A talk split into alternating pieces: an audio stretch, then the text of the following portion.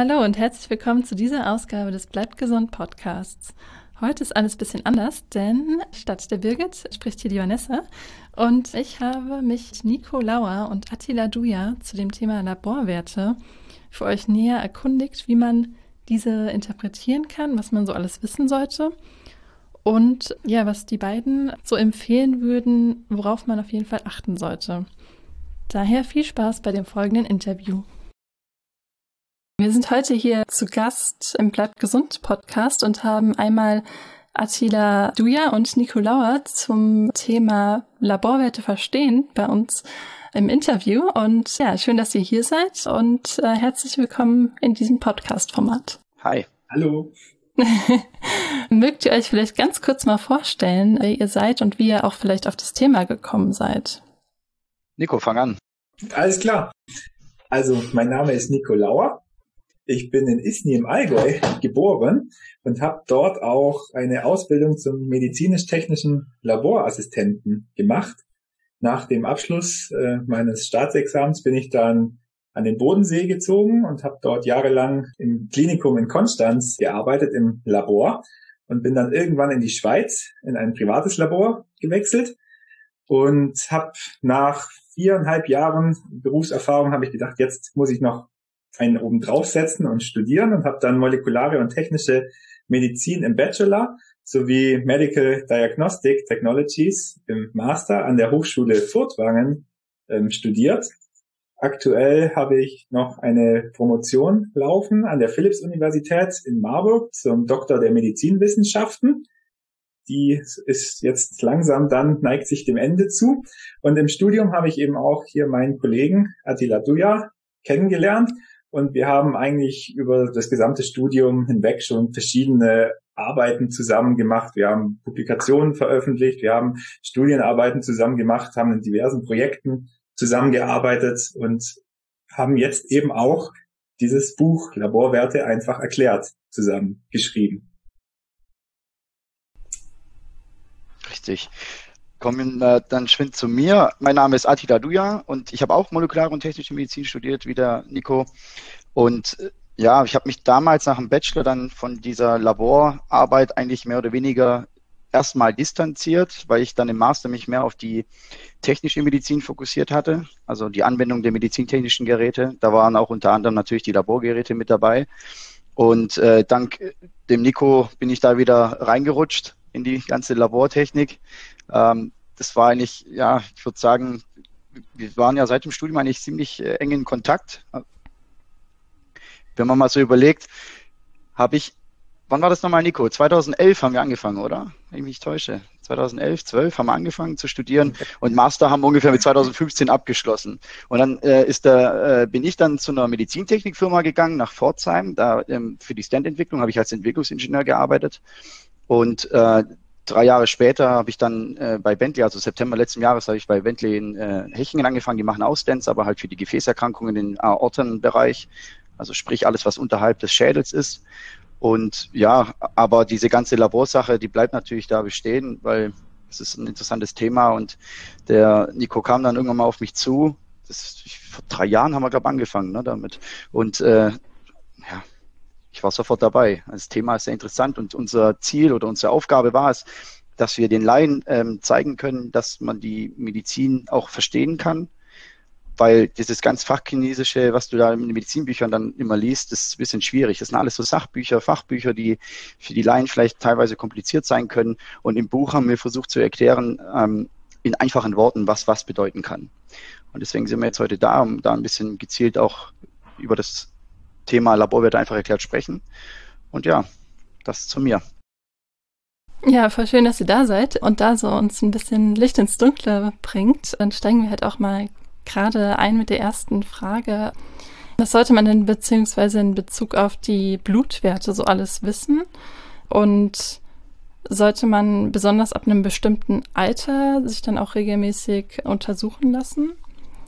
Ja, also bei Laborwerten an sich ähm, ist es wichtig zu wissen, dass wir ab dem 18. Lebensjahr hat jeder einen Anspruch darauf. Äh, Nico, da kannst du mich jetzt nochmal mit einem Paragraphen ergänzen, ähm, dass man sich dann einfach checken lassen kann beim Arzt. Und einfach mal drüber schauen, wie sehen die Blutwerte aus. Und da ist es vielleicht dann auch wichtig zu wissen, sobald ein Patient oder jemand halt eben Symptome hat, die Symptome beim Arzt auch so deutlich genug und präzise wie möglich zu erläutern, um noch mehr Laborwerte zu bestimmen, weil wir hatten mal das Thema auch im Buch erwähnt, dass es verschiedene Arten von Laborwerten gibt. Es gibt verschiedene Arten, also es gibt das kleine Blutbild, es gibt äh, das große Blutbild, es gibt organspezifische Laborwerte, Biochemie und wie auch immer.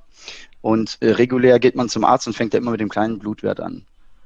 Und dann kann man da schon sehen, ob es irgendwelche Auffälligkeiten gibt oder nicht. Und später kann man anfangen, anhand von den Symptomen, die beschrieben worden sind, jetzt gezielter auf die Werte eingehen, die man ähm, untersuchen sollte. Und es gibt dann auch Möglichkeiten, sich zum Beispiel gegen ja, eine Krebsvorsorge kann man eigentlich schon sagen. Ab einem bestimmten Alter hat man auch die Möglichkeit, ähm, sich auf äh, Krebs zu untersuchen.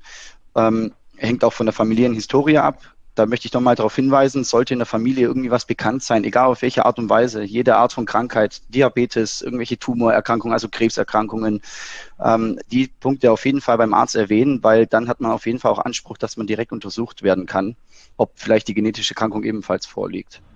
Wie es der Kollege Attila Duja schon gesagt hat, ähm, in Deutschland gibt es das Sozialgesetzbuch, Paragraph 25 da steht eben geschrieben, dass jeder Bundesbürger ab dem 18. Lebensjahr ein Recht darauf hat, sich einmal jährlich einem Blutcheck-up zu unterziehen.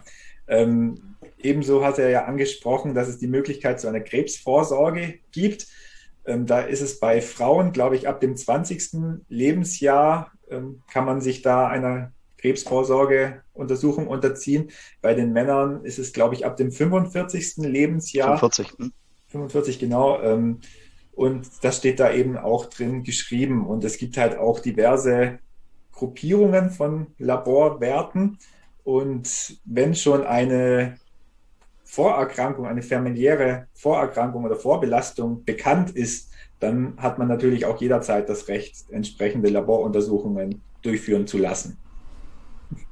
Ja, welche Aussagekraft haben denn dann diese Blutwerte beispielsweise? Weil kann es dann auch sein, dass der Körper sich vielleicht an einen schlechten Zustand gewöhnt? Also wenn man jetzt merkt, man fühlt sich eigentlich okay, aber theoretisch kann es schon sein, dass das etwas vorliegt und dadurch könnten dann die Blutwerte da äh, nochmal mehr Licht ins Dunkle bringen? Also, ja, auf jeden Fall. Also ich sag mal, anhand von einem Beispiel, es gibt eine sogenannte ähm, ähm Beta-Thalassämie minor. Das ist eine Anämieart, also eine Blutanämieart. Da haben sich die, die Eisenwerte und die roten Blutkörperchen ein bisschen ja, sage ich jetzt mal, verändert. Der Patient selber, ähm, das ist eine erbbare Krankheit, der Patient selber merkt davon nicht wirklich viel. Der wird irgendwann mal merken, dass er so minimale Konzentrationsschwächen hat, aber die sind so selten, dass man gar nicht einen Verdacht drauf schiebt. Aber mit so einer Krankheit kann man zum Beispiel leben, ohne es zu merken. Das würde dem Arzt dann praktisch bei dem kleinen Blutbild auffallen, dass eben diese Erythrozyten, also die roten Blutkörperchenwerte mhm. verändert sind oder nicht. Also sprich, ich kann mich gesund fühlen, aber die Werte können auch was anderes zeigen in der Hinsicht. Umgekehrt genauso. Und äh, die, da gibt's immer wieder so Referenzbereiche. Äh, wenn man jetzt sich jetzt untersuchen lässt, äh, lässt dann gibt's immer für die roten Blutkörperchen eine gewisse Anzahl, die ähm, bei Frau und Mann natürlich unterschiedlich sind, aber dafür gibt es dann Werte, äh, die werden dann einfach dann angeschaut und verglichen. Aber man muss auch dazu sagen, wenn jetzt zum Beispiel der Wert sich nur um ein Prozent verändert hat oder so, wird der Arzt nicht viel machen. Der wird dann vielleicht auch draufstehen und sagen, das ist nicht relevant. Also es ist keine massive Veränderung, wo man sagen könnte, uh, da müssen wir uns ein bisschen drüber nachdenken.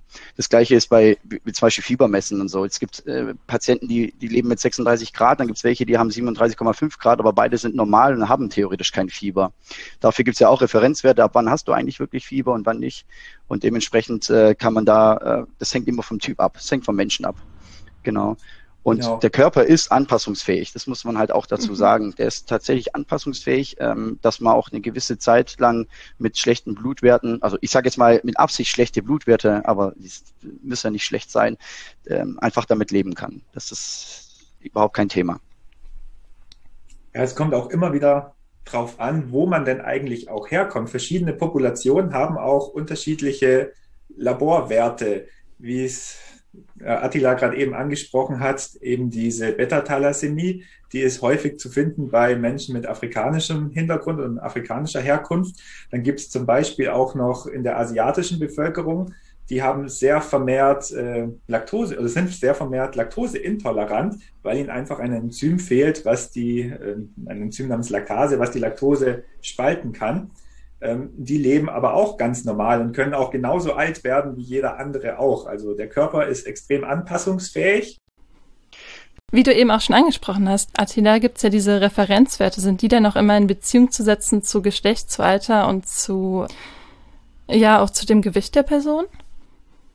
Wir hatten tatsächlich ein Buch, als wir das geschrieben hatten, mit Nico auch die Diskussion gehabt und uns ist mal aufgefallen, dass vor Jahren, 20, 30 Jahre oder wie auch immer, ich übertreibe ein bisschen mit der Zahl, ähm, hat man Referenzwerte nur von Männern genommen. Also man hat dann praktisch die Blutwerte verglichen und dann waren da die Referenzwerte bestimmte Zeit. Äh, irgendwann später hat man halt angefangen, dann ähm, Mann und Frau miteinander zu vergleichen. Die Frauen haben ganz andere Werte als die Männer. Ähm, dann hat man angefangen, das mit dem Alter loszulegen, weil Kinder ähm, haben teilweise andere Werte als Erwachsene oder alte Menschen. Deswegen hat man das, das alles angepasst. Also ein Beispiel wäre zum, ja, als Beispiel könnte man mal den Puls nehmen. Ist ja jetzt kein Laborwert, aber im Endeffekt ähm, ist es ja auch, wird ja auch untersucht, um zu gucken, was in dem Körper eigentlich passiert. Die Kinder haben regulär einen höheren Puls als Erwachsene. Das ist einfach so. Also wenn man jetzt mal die Babys guckt, die, die kommen auf die Welt und teilweise einen Puls von 150, 160, da würde jeder, also würde man die Werte nehmen bei einem Erwachsenen, dann wäre es ein bisschen gefährlich. Aber es ist nun mal so, dass die kleinen Kinder einen höheren Puls haben als Erwachsene. Und ähm, da hat man dann angefangen ähm, zu untersuchen, ja, Geschlechter tatsächlich gibt es da unterschiedliche Wert Referenzwerte. Alter gibt unterschiedliche Referenzwerte. Ähm, Gewicht eher weniger. Gewicht würde ich jetzt mal pauschal nicht sagen, dass es da unterschiedliche Referenzwerte gibt. Also es gibt keine Vorgabe bei der und dem Patienten, der 150 Kilo wiegt oder der 150 Kilo wiegt. Es wird immer eine Veränderung im Blutbild an sich geben. So kann man es vielleicht sagen, aber es wird kein Referenz geben, Referenzwert an sich geben. Ja, also, also im Endeffekt, ja bitte. Ja, ich wollte gerade sagen, das Gewicht spielt dann eher eine Rolle, wenn es in die Therapie reingeht, wenn es in die medikamentöse ja, äh, Behandlung reingeht dann ähm, wird das Gewicht natürlich auch noch mit berücksichtigt. Es gibt so einige Laborwerte, mit denen man auch Formeln berechnen kann oder mit denen rechnet man eben. Und da kann es dann sein, dass dann der Body Mass Index oder auch die Körpergröße eine Rolle spielt. Aber prinzipiell unterscheidet man bei den Referenzbereichen zwischen männlich, weiblich und manchmal gibt es dann eben auch noch eine gewisse Altersgrenze, 50 plus ähm, verändern sich eben dementsprechend manche Laborwerte auch noch, weil sich einfach der Körper verändert. Und Kinder spielen eben auch noch eine Rolle bei ja. der Berücksichtigung mancher Laborwerte. Mhm. Und wenn man dann diese Referenzwerte überschreitet, heißt es dann ausdrücklich, dass man, dass eine Krankheit vorliegt, oder muss man auch das wieder in Verhältnis zueinander setzen? Das muss man auch im Verhältnis zueinander setzen. Also wenn ich jetzt einen Referenzbereich von bis habe, und ich überschreite oder unterschreite den nur minimal, muss das nicht unbedingt was Schlechtes bedeuten. Der Attila hat vorher mal das Beispiel mit dem Fieber genannt. Manche Leute haben bei 38 Grad Fieber, manche haben aber schon bei 37 Grad Fieber. Das muss man eigentlich individuell betrachten. Und das ist eben ein Thema, was in Zukunft ganz enorm auf uns zukommt. Das ist die personalisierte Medizin oder auch die Individualmedizin, dass man ähm, den Körper oder den Patienten nicht in eine Gruppe, in so einen Referenzcluster einklassifizieren muss, kann, sondern dass man den individuell betrachtet. Also dass man sich im Prinzip die Zeit nehmen sollte, um einzelne Werte speziell für denjenigen ähm, zu analysieren. Genau. Und wenn der Referenzbereich jetzt ein bisschen überschritten oder unterschritten ist, muss man sich jetzt keine großartigen Sorgen machen, sondern man sollte das beobachten. Und wenn der Wert nach einer gewissen Zeit noch weiter unterschritten wird oder überschritten wird, dann ähm, muss der Arzt dementsprechend handeln. Richtig. Mhm. Okay. Und diese Referenzwerte sind halt auch in der Zeit wahrscheinlich auch veränderbar, oder? Also, dass man, wie ihr schon sagtet, dass es halt dass andere Referenzwerte früher genommen würden als jetzt heute. Also auch das musste man theoretisch mit der Forschung dann nochmal ähm, berücksichtigen. Genau, ähm, es ist zum Beispiel eine ganz große Errungenschaft gewesen, dass man Enzyme, die im Körper bestimmt werden ähm, bei 37 Grad misst. Bei 37 Grad ist so circa die Körpertemperatur und dass man alle enzymatischen Vorgänge auch bei dieser Temperatur im Labor misst. Denn vor, ich glaube, das war 2003, ähm, da wurde das dann eingeführt von der IFCC, von der International Federation of Clinical Chemistry. Ähm, davor konnte jedes Labor für sich selbst entscheiden, ob man entweder bei Raumtemperatur misst oder bei 37 Grad misst. Und jetzt kann man sich halt vorstellen, dass das Labor A den Wert XY ähm, hat jetzt einen Wert von 10 gemessen und das Labor B hat denselben Wert bei 37 Grad bestimmt und hat eben dann den Wert 50 rausbekommen. Und das konnte man natürlich überhaupt nicht vergleichen miteinander. Das war also quasi eine Glückssache. Wo geht man gerade ins Labor, beziehungsweise wo wird das Blut hingeschickt und wo wird es analysiert? Und erst seit ähm, diese, diese Gesetz oder seit diese Regelung eingeführt wurde, ähm, kann man auch die Laborwerte miteinander vergleichen. Und das ist natürlich dann auch ähm, sehr gut, denn wenn ich jetzt zum Beispiel im Urlaub bin, an der Nordsee oder irgendwo und äh, ich muss mir Blut abnehmen lassen, weil ich eine Kontrolle durchführen muss, weil ich eine Vorerkrankung habe, dann kann ich auch mit äh, dem aktuellen Blutbild, kann ich auch meine Vorwerte vergleichen. Und es ist tatsächlich auch so, dass sich manche Laborwerte im Laufe des Alters ähm, verändern. Da wäre zum Beispiel der Cholesterinwert zu nennen. So für gewöhnlich gilt so eine Grenze bis 200 Milligramm pro Deziliter sollte der Cholesterinwert im Körper sein.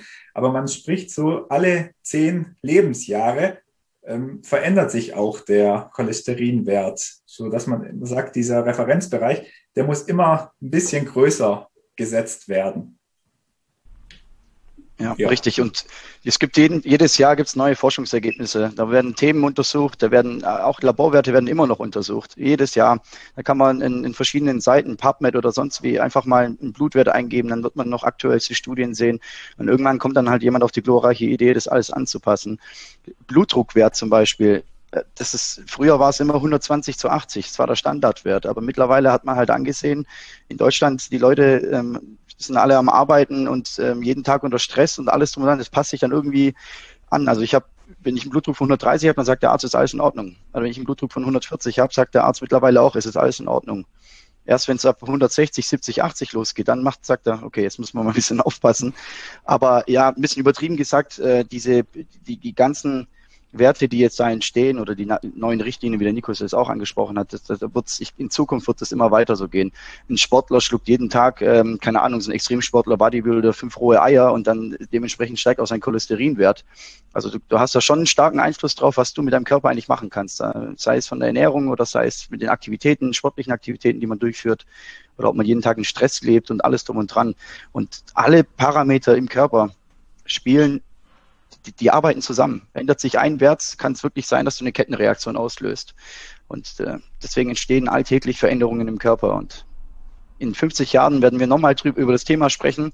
Dann wird, ähm, keine Ahnung, der Richtwert für Glucose nicht mehr bei 80 bis 120 liegen, sondern vielleicht bei 200, übertrieben gesagt. Also es ist, wird spannend. Also, und die individuelle Medizin oder die personalisierte Medizin, darauf ähm, müssen wir, glaube ich, in Zukunft öfters eingehen. Das ist ein ganz wichtiges Thema, Nico, auch, weil der Mensch ist immer unterschiedlich. Du hast nachher deine Referenzwerte, was der Mediziner, Labormediziner, Biochemiker oder was auch immer äh, in den Sachbüchern schaut, dann sieht immer nur diese Durchschnittswerte.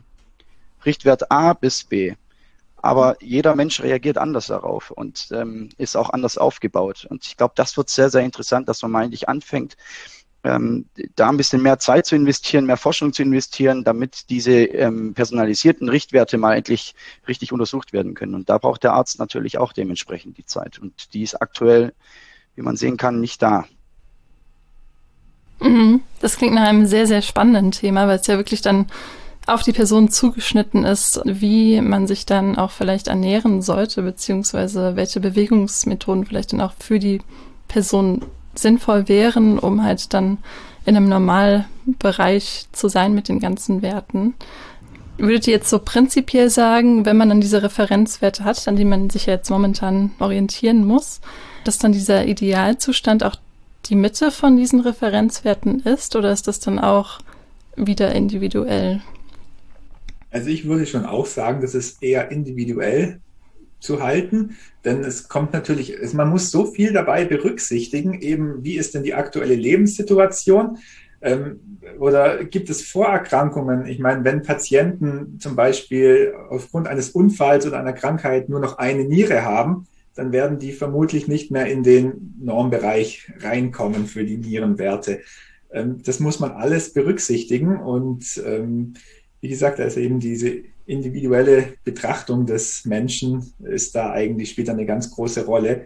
Es schadet natürlich nichts, wenn alle Laborwerte im Norm sind, aber ich glaube, es ist eigentlich gar nicht zu schaffen, dass wirklich alle Laborwerte tatsächlich im Referenzbereich oder im Normbereich sind. Denn viele Werte unterliegen einfach ähm, Tagesschwankungen wie du auch schon sagtest, die Ernährung spielt eine ganz große Rolle. Habe ich davor was gegessen? Habe ich Sport getrieben? Nehme ich regelmäßig Medikamente? All das kann Einfluss auf meine Laborwerte haben.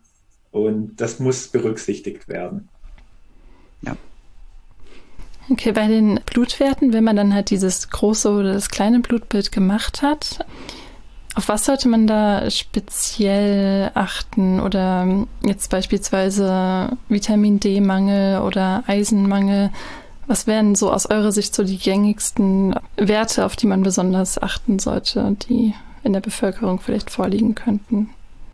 Also grundsätzlich würde ich erstmal sagen, dieses Blutbild, es gibt erstmal so einen, so einen Überblick, so eine Momentaufnahme, was denn in meinem Körper gerade abläuft. Also das, man unterscheidet zwischen dem kleinen und dem großen Blutbild. Das kleine Blutbild äh, untersucht alle Blutzellen, also es gibt die roten Blutkörperchen, die weißen Blutkörperchen, dann gibt es noch die Blutblättchen, die für die Gerinnung oder für den Mundverschluss zuständig sind.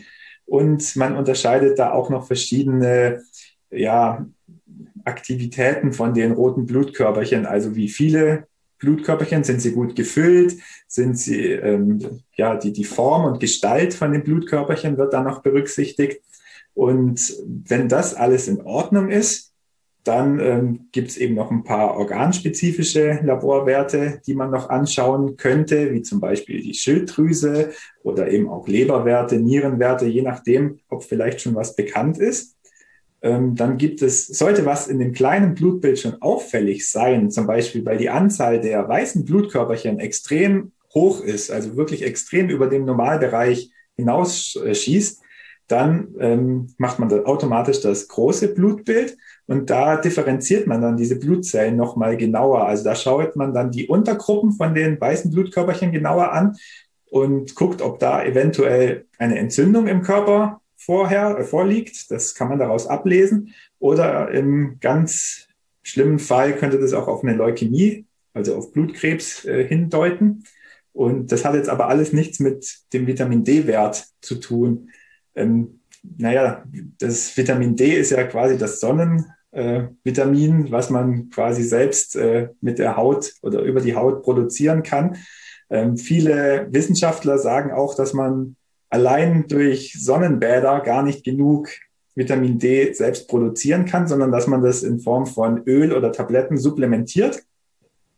Und es gibt auch schon ganz viele Studien, die die positiven Erfolge ähm, quasi darlegen, dass es für das Immunsystem sehr wichtig ist, das Vitamin D, dass es für das psychische Wohlbefinden sehr gut ist, es gibt jetzt auch Studien, die besagen, dass es aktuell mit dem Coronavirus, äh, also einen guten Schutz äh, gegen das Coronavirus ähm, dient. Ähm, genau, da muss man halt, man muss immer mit dem Arzt sprechen, was denn eigentlich gerade für Beschwerden oder für Probleme vorliegen. Und der Arzt wird dann schon ähm, quasi eine Entscheidung treffen und auch Antwort dem Patienten geben. Weil er kann ja dann wahrscheinlich auch eher einschätzen, was man vielleicht über die ausgewogene Ernährung nochmal zu sich nehmen könnte zusätzlich, beziehungsweise wo dann vielleicht auch Nahrungsergänzungsmittel nochmal sinnvoll wären. Ja, also im Endeffekt muss man da halt mit den Nahrungsergänzungsmitteln und so weiter auch ein bisschen aufpassen, weil äh, wir haben auch im Buch teilweise ein paar Punkte erwähnt, zu viel von allem ist auch nicht gut. Ich würde da jetzt nicht ins Detail reingehen, da muss man da im Buch nochmal ein bisschen nachschlagen, weil da ist auch, da muss man vor sich sein, was man da halt zu sich nimmt in der Hinsicht. Äh, und es gibt viele Krankheiten, wo der Arzt dann auch deswegen auf die Körperstruktur nochmal schaut, Gewicht, Größe und so weiter und so fort, Alter, Geschlecht, dementsprechend eine Dosis empfiehlt, die man einhalten muss. Selbstständig irgendwelche Nahrungsergänzungsmittel zu schlucken oder sowas, das, das ja, das würde ich nicht machen. Ich würde mich vorher schon beraten lassen, auf jeden Fall. Genau, also ich würde auch zum Beispiel erstmal so ein Screening im Blut machen, um zu gucken, was fehlt mir denn tatsächlich, äh, bevor ich jetzt einfach mal in die Medikamentenschublade greife und auf gut Glück einfach mal supplementiere. Klar, es gibt gewisse Vitamine, ähm, die, wo man sich nicht überdosieren kann. Oder ja. es ist sehr schwer, sich überzudosieren, weil vieles über die Niere dann wieder ausgeschieden wird, was zu viel ist. Ähm, aber es kann eben auch schief gehen. Es gibt zum Beispiel auch Studien, ähm, dass zu viel Vitamin C wieder schlechte Auswirkungen auf den Körper hat oder sogar krebsverursachend ist. Aber das muss eben, das muss man vorher mit dem Arzt besprechen. Und das sind schon extrem viel oder extrem hohe Dosen, die man da zu sich nehmen. Ja, da muss, da muss man richtig übertreiben. Ja. Genau. ja, das stimmt. Und es kommt ähm. natürlich auch immer drauf an. Also so ein Bodybuilder, der braucht halt ganz andere Mengen an, an Vitamine und Spurenelemente als ähm, ich jetzt zum Beispiel. Ja, da könnte es wahrscheinlich dann auch sein, dass man da vielleicht dann auch wieder so ein bisschen Wechselwirkungen hat zu, je nachdem, ob man Medikamente einnimmt. Genau. Dass sich es das dann halt auch, auch irgendwie nicht widerspricht oder ergänzen könnte, bestenfalls, ja. ja. Es ist aber auch so, dass oftmals, ähm, das wissen viele auch gar nicht, dass man nicht auf gut Glück alles supplementieren kann, sondern dass man immer irgendwelche Kofaktoren oder Ergänzungen äh, zu sich nehmen muss. Zum Beispiel, um eine optimale Bioverfügbarkeit von Zink äh, zu erreichen, braucht man immer Zink in Kombination einer basischen Aminosäure. Das ist ganz häufig Histidin zum Beispiel.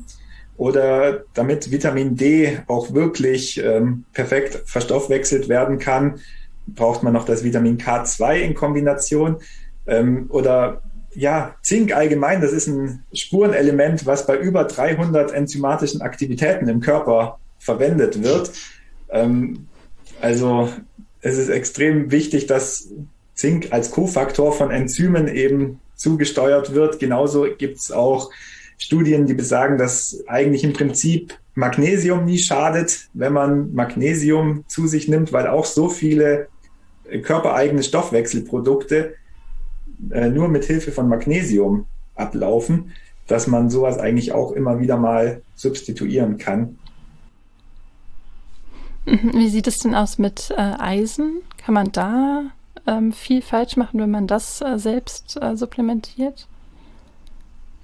Ja, da kann man auch viel ja. falsch machen. Okay. Ähm, zum Thema Verstopfung oder, oder Magenbeschwerden. Das sind so Nebenwirkungen, die eben bei Eisen hervorgerufen werden können. Auch da gibt es dann Unterschiede, ob es zweiwertiges Eisen oder dreiwertiges Eisen ähm, zu sich genommen wird, aber auch da am besten mit dem behandelten Arzt nochmal drüber sprechen. Der kann da viel besser Auskünfte geben. Ja, also wenn man jetzt zum Beispiel das Blutbild gemacht hat. Man kann ja noch andere Sachen vornehmen, um halt seine Gesundheit im Blick zu behalten. Was würdet ihr da noch generell so empfehlen, wie jetzt beispielsweise EKG oder ja auch den Blutdruck messen lassen? Sollte man das auch jährlich machen oder halbjährlich oder auch nur bei akuten Beschwerden? Was sind da so eure Empfehlungen? Ja, also generell, ähm, wenn es um Blutdruck, Blutzucker oder Puls geht, empfehle ich sogar häufiger, sich da anschauen zu lassen, ähm, als jetzt mit den Laborwerten, weil der Puls ist halt den sollte man jeden Tag angucken irgendwie. Man kann es ja selber machen. Also Pulsmessen zum Beispiel ist ja einfach am Handgelenk dann möglich. Gell? Also Finger drauf, dann guckt man auf die Uhr, zählt bis 30, beziehungsweise man äh, zählt, wie viele Schläge man spürt und äh, 30 Sekunden lang und dann kann man ungefähr sagen, mal zwei gerechnet, wie viel mal mein Puls pro Minute dann schlägt sozusagen. Ähm, kann man alles auch zu Hause in Ruhe machen, dann kann man das morgens, abends machen und einfach aufschreiben, dokumentieren. Das, das sind so Informationen, die würde, wenn man jetzt zum Arzt geht und sagt, ja, ich habe, äh, glaube ich, so einen hohen Puls, dann kann man die Werte mitnehmen, das mal halt zeigen, was man in den letzten Wochen gemacht hat zum Beispiel. Blutdruck auch. Blutdruck kann man auch daheim messen. Da gibt es mittlerweile auch Geräte, ähm, da kann man sich in der Apotheke kaufen. Äh, da kann man es auch anschauen lassen. Und generell hängt auch vom Alter natürlich ab, wie oft der Arzt dann bei einem Blutdruck misst. Ältere Patienten werden häufiger äh, Blutdruck gemessen als bei jüngeren Patienten. Aber der, so Grunduntersuchungen wie Blutdruck, Puls, EKG und was macht der Arzt ohnehin. Also Das ist, äh, das ist schon sehr wichtig. Mittlerweile gibt es so viele Methoden, die man halt auch zu Hause machen kann, um dass man das halt auch den Arzt, dass man den Arzt auch ein bisschen entlasten kann.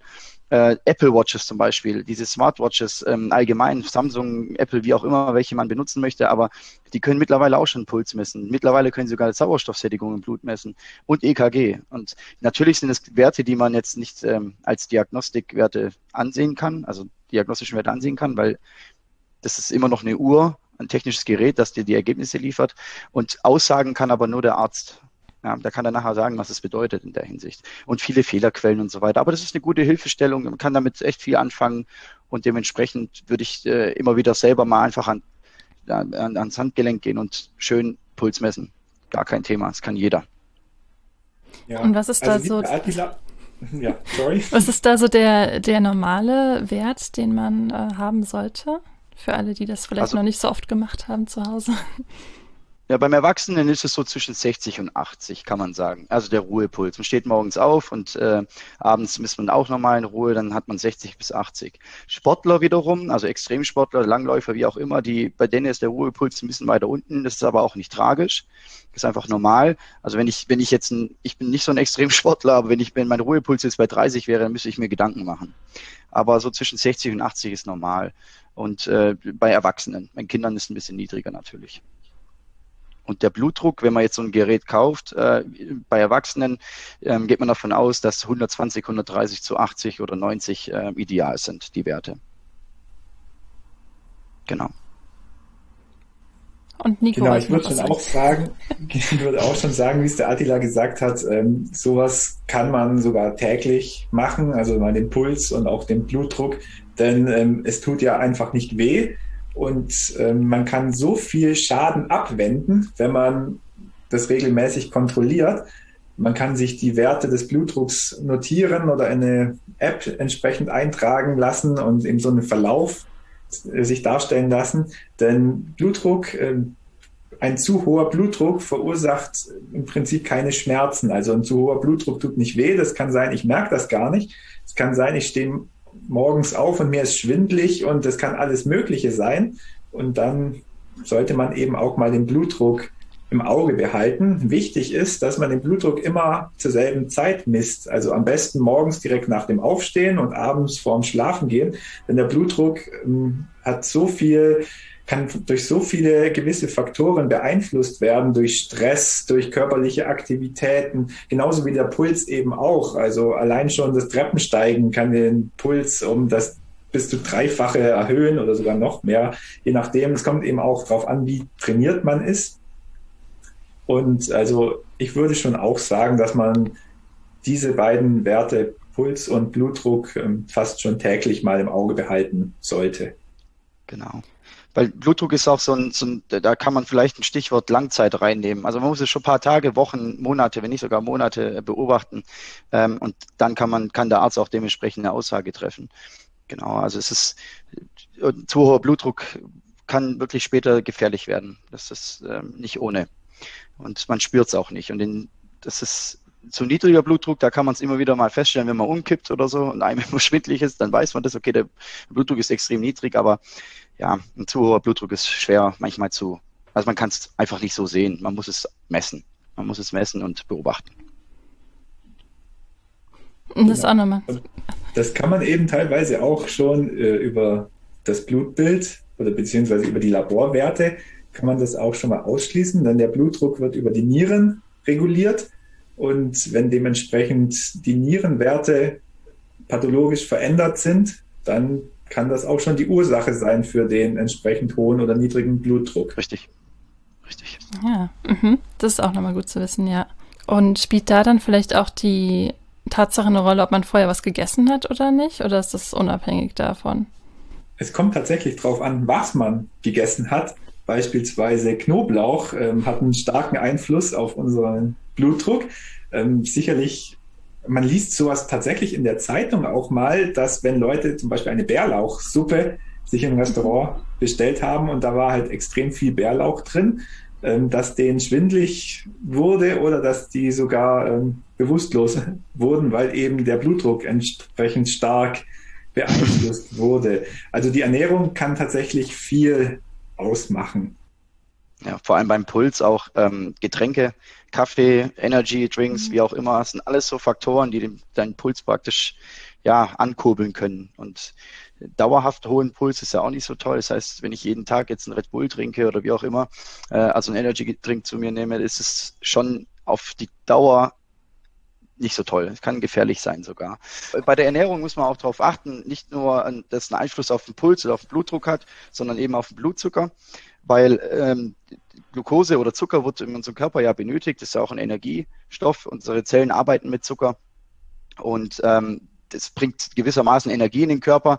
Auch unser Gehirn braucht ganz viel Zucker, aber natürlich im gesunden Maß. Also wie ich vorhin gesagt hatte, ich glaube, der Blutzuckerwert, ähm, der Normalwert liegt bei, bei 80 bis 120 äh, bei Erwachsenen. Ähm, und da muss man dann halt wirklich darauf achten, dass nicht so viel Zucker zu sich genommen wird. Also ein bisschen auf die Ernährung schauen, weil Insulin zum Beispiel wird in der Bauchspeicheldrüse äh, produziert und Insulin ist dafür verantwortlich, wenn ich zu viel Glucose oder so viel Zucker im Blut habe, das abzubauen. Also ich nenne es jetzt mal Abbauprodukt und ähm, da ist es dann halt manchmal schwierig, wenn man da das Verhältnis nicht hat. Wenn man zu viel Zucker hat und die Bauchspeicheldrüse immer wieder mal ähm, Insulin produzieren muss, kann mal eine Insulinresistenz entstehen. Und das führt dann zum äh, Diabetes später. Also es gibt zwei Arten von Diabetes. Es gibt einmal Typ 1 und Typ 2. Äh, eins ist dann eben praktisch die, die komplette, also der Körper produziert gar kein Insulin mehr. Dann gibt es die andere Variante, dass ich eine Insulinresistenz habe. Und ähm, das kann später wirklich Probleme verursachen. Also sprich, die Lebensqualität ist auch teilweise eingeschränkt, weil wenn, wenn ich zu viel Zucker im Körper habe, entstehen dann Folgeerkrankungen. Also es gibt zum Beispiel diese Krankheit mit dem diabetischen Fuß, dass da ähm, anfängt irgendwie, dass die Blutversorgung der Zehen, der Füße nicht mehr ähm, einwandfrei ist. Es entstehen andere Kreislaufprobleme und ist nicht so toll. Und wenn ich dann jetzt anfangen muss, die ganze Zeit meinen Blutzuckerwert zu messen, ähm, sprich jetzt äh, will da eine Torte essen oder wie auch immer, dann muss ich immer darauf achten, ja, jetzt muss man schnell angucken, äh, wie ist denn gerade mein Blutzuckerwert. Und wenn er zu hoch ist, muss ich einfach Insulin spritzen. Und es schränkt halt im Leben auch ein. Und es dauert Jahre, dass man sich da ähm, in der Hinsicht etabliert hat, ähm, mit solchen Gerätschaften zu arbeiten, dass man dass sein, sein Ernährungsstil und so weiter umstellt. Äh, da würde ich lieber schauen, dass man da vorsichtig vorbeugen schon mal ähm, einfach nur mal schaut, nicht so viel Zucker zu sich nimmt. Also Leute, die morgens aufstehen und erstmal einen Liter Cola benötigen, jeden Tag, das ist wirklich saugefährlich. Also da muss man, da muss man aufpassen, weil die Folgeerkrankungen sind den Leuten teilweise nicht klar im jüngeren Alter, ähm, Alter, sage ich jetzt mal. Weil das ist eine fortlaufende, spätfolgende Krankheit, die dann kommt und die entsteht nicht akut. Und ihr wisst, wie es ist. Wenn ich akut nichts habe, dann ist nichts da. Aber ich denke nicht an später. Teilweise haben die Leute eben so einen Gedanken. Mhm. Und es gibt ja auch sehr vielen versteckten Zucker, den man ja leider gar nicht so auf den ersten Blick oh, ja. sieht. Ähm, das ist dann natürlich das auch nochmal besonders wichtig, darauf zu achten. Und der Körper, wie wir auch vorhin schon mal gesagt hatten, gewöhnt sich auch an bestimmte ähm, Zustände, sodass man das dann vielleicht auch, wenn man jetzt mal Zuckerfasten ausprobiert, ähm, dann feststellt, wie viel Zucker man tatsächlich jeden Tag zu sich nimmt und wie schwer es dann eigentlich fällt, auch ähm, da ja. äh, ganz drauf zu verzichten. Ähm, ja. Wie oft ähm, sollte man so den Blutzuckerwert ähm, messen? Was meint ihr? Das ist unterschiedlich. Also ähm, mittlerweile ist es ja so, dass man zu Hause, also ich weiß nicht, wie die Apotheken ähm, Blutzuckermessgeräte zur Verfügung stellen, aber man kann ähm, solche Geräte anschaffen und eben testen. Da würde ich jetzt äh, nicht so häufig jetzt draufschauen, wie zum Beispiel ein Puls oder so. Weil wie gesagt, es hängt auch ab, wann. Also ich muss dann schon nüchtern meinen mhm. Blutzuckerwert messen, weil wenn ich jetzt äh, mein Mittagessen, dann, dann, dann schießt mein Blutzuckerwert so nach oben und wenn ich danach die Messung durchführe, dann, dann kriegen vielleicht viele Angst und rennen gleich zum Arzt. Also da muss man dann immer zur gleichen Zeit ab und zu mal morgens nüchtern, das ist ganz wichtig, nüchtern den Blutzuckerwert messen. Weil wenn nüchtern der Blutzuckerwert noch ähm, ziemlich hoch liegen sollte, dann und mehrere Tage hintereinander, dann kann ich darauf, ja, man kann darauf zurückschließen, dass es vielleicht am Insulinwert liegt, ja, dass vielleicht Insulin nicht mehr anständig Zucker abbaut oder vom Körper ausscheiden lässt, wie auch immer man das sagen möchte. Aber das würde ich jetzt nicht so häufig untersuchen, aber ab und zu mal wäre okay. Ich habe noch eine abschließende Frage. Wisst ihr, ob dieses Hangry-Gefühl, also wenn man so hungrig ist und dann irgendwie dabei angespannter ist, ob das dann auch mit dem Blutzuckerwert zusammenhängt oder dem Blutdruckwert? Gibt es da irgendwie schon Studienlagen zu oder ist das noch nicht so erforscht aus eurer Sicht? Das ist echt eine gute Frage tatsächlich. Dieses Gefühl. Ähm, Ja, es, das, das, kann ich, Nico, weißt du das ungefähr? Ich kann das nicht ganz direkt. Für dieses Heißhunger oder dieses äh, das kann ich nicht begründen tatsächlich mit dem Blutzucker. Da kann ich keinen okay. Zusammenhang sehen an sich. Ja. Vielleicht der Nico, aber ich selber, natürlich reagiert der Körper, wenn er merkt, er hat keine Energie oder so, also Gradzucker zum Beispiel, dann, dann ist klar, dass ich dann ein Hungergefühl kriege, aber so an sich, wie das funktioniert, das kann ich nicht ähm, beurteilen tatsächlich. Ja. Also es ist tatsächlich schon mit dem, was du vorher schon gesagt hast, wenn wir viel Zucker essen, steigt der Blutzuckerspiegel extrem stark oder schnell an, je nachdem, was wir auch essen. Und wenn der Blutzuckerspiegel in einer bestimmten Zeit relativ schnell absackt, dann äh, verursacht es tatsächlich dieses, dieses Hungergefühl, diese Heißhungerattacken. Mhm. Ich glaube, das kennt jeder von uns auch, dass wenn man mal denkt, boah, ich habe jetzt gerade Hunger auf irgendwas Süßes, ein Snickers oder irgendwas, ähm, das, das sagt uns unser Körper quasi, hey, mein Blutzuckerspiegel ähm, fällt ab, tu was dagegen. Also das ist so, eine, so ein Schutz ähm, ja. von unserem Körper das ähm, dafür sorgt, dass eben der Blutzuckerspiegel nicht ganz in den Keller runtersackt, sondern das vorher nochmal signalisiert, hey, jetzt, ich brauche was. Also Vielleicht haben die Zuhörerinnen und Zuhörer auch äh, mal so nach dem Joggen, ich weiß nicht, wie es bei dir war, Nico, aber nach dem Joggen war es zum Beispiel so, dass ich so ich habe jetzt damit angefangen, ja, das ist, das tut gut, aber so nach, nach vier Kilometern fängt es an, so im Hirn ein bisschen schwammig zu werden. Also so, man, man ist ein bisschen benebelt. Und dann habe ich auch mal ein bisschen rumrecherchiert natürlich und äh, habe mal erkundigt und beim Arzt auch nachgefragt, woran das liegt. Dann, dann meinten die alle, ja klar, wenn du dich sportlich betätigst, dann braucht dein Körper Energie. Auch vor allem an den Beinen zum Beispiel. Die Zellen brauchen Energie und dann wird da Zucker abgebaut oder Zucker für deine, für die, für die Umsetzung der Energie verwendet. Und dann soll man einfach danach so, so eine kleine Schokolade zu sich nehmen und dann ist wieder alles gut wohl. Das habe ich auch getestet, das hat auch funktioniert. Also tatsächlich äh, dieses schwammige Gefühl, wenn ihr das mal habt, nehmt einfach danach so ein Snickers oder was auch immer, Mars, wie auch immer, und dann wird es danach wieder besser gehen. Also kann schon einen Zusammenhang Banane haben. mit Magnesium. Oder eine Banane natürlich, klar. Das ist, ja, jetzt, oder Traubenzucker, ja, jetzt kommen wir wieder auf Zucker zurück, ja. ja. Man kann auch mal einfach mal eine Banane oder einen Apfel essen, ja. Stimmt. Ja, gut. Dann habt ihr noch irgendwie abschließend was, was ihr den Hörern mit auf den Weg geben möchtet? Ja, ein Punkt ist vielleicht tatsächlich wichtig. Wir haben ja im Buch selber auch angegeben, was passieren kann, wenn wir zu viel oder zu wenig von irgendeinem Laborwert haben. Und haben da halt natürlich ein paar Ursachen, Folgen und so weiter aufgeschrieben. Ähm, wichtig ist, dass die Leute wissen, egal welche Art von Veränderung da ist im Körper, jeder reagiert anders darauf. Und ähm, ich würde das ist sehr, sehr wichtig, das auch individuell zu betrachten, auf sich selber mal zu gucken. Man kann ja ein bisschen recherchieren, wie ist denn meine Körperstruktur aufgebaut, wie Gewicht und so weiter und so fort. Äh, wie, wie belastet es mich tatsächlich? Und dann würde ich mit dem, ich würde aktiv mit dem Arzt in ein Gespräch eingehen. Und höfliche Art und Weise natürlich, aber mit dem Gedanke, der Arzt hat wirklich tatsächlich wenig Zeit. Ähm, es gibt wir haben einfach gerade in Deutschland vielleicht so ein bisschen ein Problem mit dem Ärztemangel. Ärztemangel ist vielleicht falsch ausgedrückt. Die Verteilung der, der Ärzte ist ein bisschen falsch die Landärzte zum Beispiel gehen uns aus oder wie auch immer, dann muss, müssen alle dann irgendwie in die Stadt und dann hat der Arzt wie viele Patienten auch immer am Tag. Dann kann man vielleicht sich darauf gut vorbereiten, ähm, sich die Werte einfach mal aufschreiben, also gerade Blutdruck, Blutwerte, wie auch immer, also der Puls, das einfach schon mitnehmen und aktiv auf den Arzt zugeht, sich vorher vielleicht darauf vorbereitet, was man alles untersuchen kann, um einen kleinen Denkanstoß zu geben. Und vielleicht kommt der Arzt selber nicht auf die Idee oder vielleicht sieht der den den einen Wert nicht so schlimm an, aber man persönlich tut's.